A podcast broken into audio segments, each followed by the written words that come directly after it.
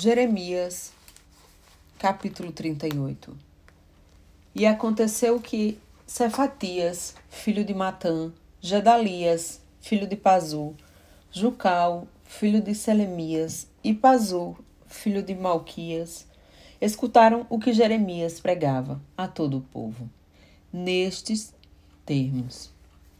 Assim, adverte Yahvé, quem permanecer nesta cidade certamente morrerá em meio à guerra, pela fome ou por causa da peste. Todavia, quem se render aos babilônios viverá, pois a sua vida lhe será entregue como despojo e, portanto, escapará da morte. Então, os líderes sugeriram imediatamente ao rei: Eis que este homem deve ser condenado à morte. Deste modo, ele está desencorajando todos os soldados que restaram na cidade, bem como todo o povo, com a mensagem que está pregando. Ora, este homem não está buscando o bem deste povo, mas a sua ruína.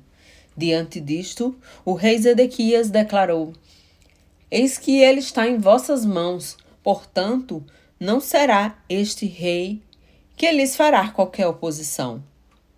Então agarraram Jeremias e o lançaram na cisterna de Malquias, filho do rei, poço que situava no pátio da guarda. E desceram Jeremias com cordas. Entretanto, na cisterna não havia água, apenas barro. E Jeremias atolou na lama. Contudo, Ebed-Meleque, o etíope, eunuco e oficial do palácio real, ficou sabendo que haviam atirado Jeremias na cisterna. Enquanto o rei escutava a porta de Benjamim, Ebed-Meleque saiu do palácio e foi rogar ao rei, dizendo: Ó oh, rei, meu senhor, esses homens cometeram um mal em tudo o que fizeram contra o profeta Jeremias. Eis que eles o lançaram no fundo de uma cisterna para que morra de fome pois já não há mais pão na cidade. Então o rei ordenou a Ebed-Meleque, o etíope: Leva contigo três homens sobre o teu comando e retira o profeta Jeremias de dentro da cisterna, antes que ele não suporte e venha perecer. Então Ebed-Meleque levou em sua companhia os homens que estavam sobre as suas ordens e dirigiu-se à sala que fica debaixo da tesouraria do palácio. Tomou alguns trapos e roupas velhas e os desceu com cordas até Jeremias na cisterna.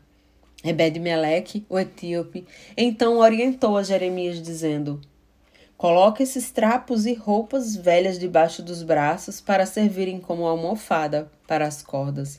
Então Jeremias fez exatamente o que lhe foi pedido. Assim, por meio das cordas, o içaram e o retiraram da cisterna. E Jeremias permaneceu no pátio da guarda. Então o rei Zedequia deu ordens para que conduzissem o profeta Jeremias à sua presença na terceira entrada da casa de Yahvé. E o rei questionou a Jeremias, dizendo: Eis que vou interrogar-te sobre um assunto, contudo, não me escondas nada. E Jeremias respondeu a Zedequias: Se te responder como me pedes, não me matarás? Contudo, mesmo que te aconselhes, não me darás ouvidos? Entretanto, o rei Zedequias jurou secretamente a Jeremias: Juro pelo eterno nome do Senhor, de que de quem recebemos a vida, que eu não te matarei, nem te entregarei nas mãos daqueles que procuram tirar-te a vida. Então, Jeremias declarou a Zedequias: Eis que assim adverte Yahvé, o Todo-Poderoso, eterno dos exércitos, Deus de Israel, se te renderes aos príncipes do rei da Babilônia, tua vida será poupada, e esta cidade não será destruída pelo fogo, e vivereis tu e toda a tua família. Entretanto, se não depores tuas armas e não te, renderem aos, não te renderes aos oficiais do rei da Babilônia, esta cidade será entregue nas mãos dos babilônios, e eles a incendiarão. Nem mesmo tu escaparás da ira e das mãos deles.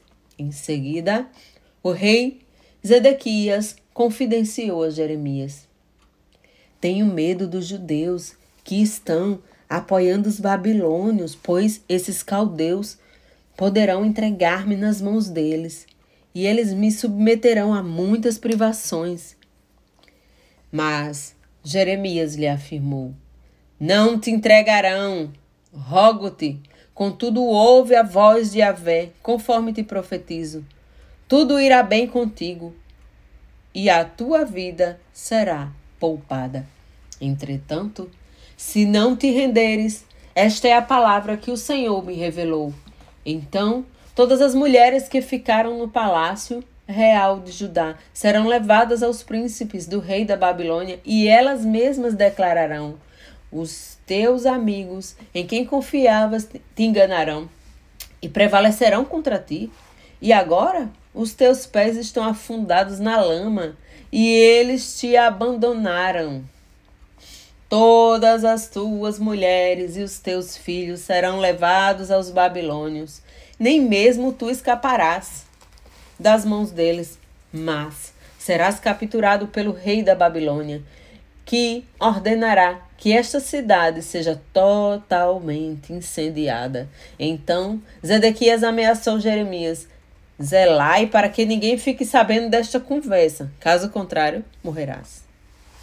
Se os chefes ou líderes souberem que eu dialoguei contigo e te indagarem, conta-nos agora o que disseste ao rei e o que o rei te disse.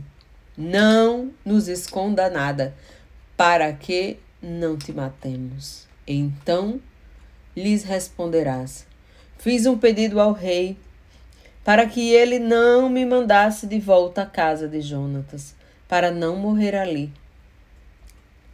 Então todos os príncipes e líderes do povo me dirigiram a Jeremias e o interrogaram.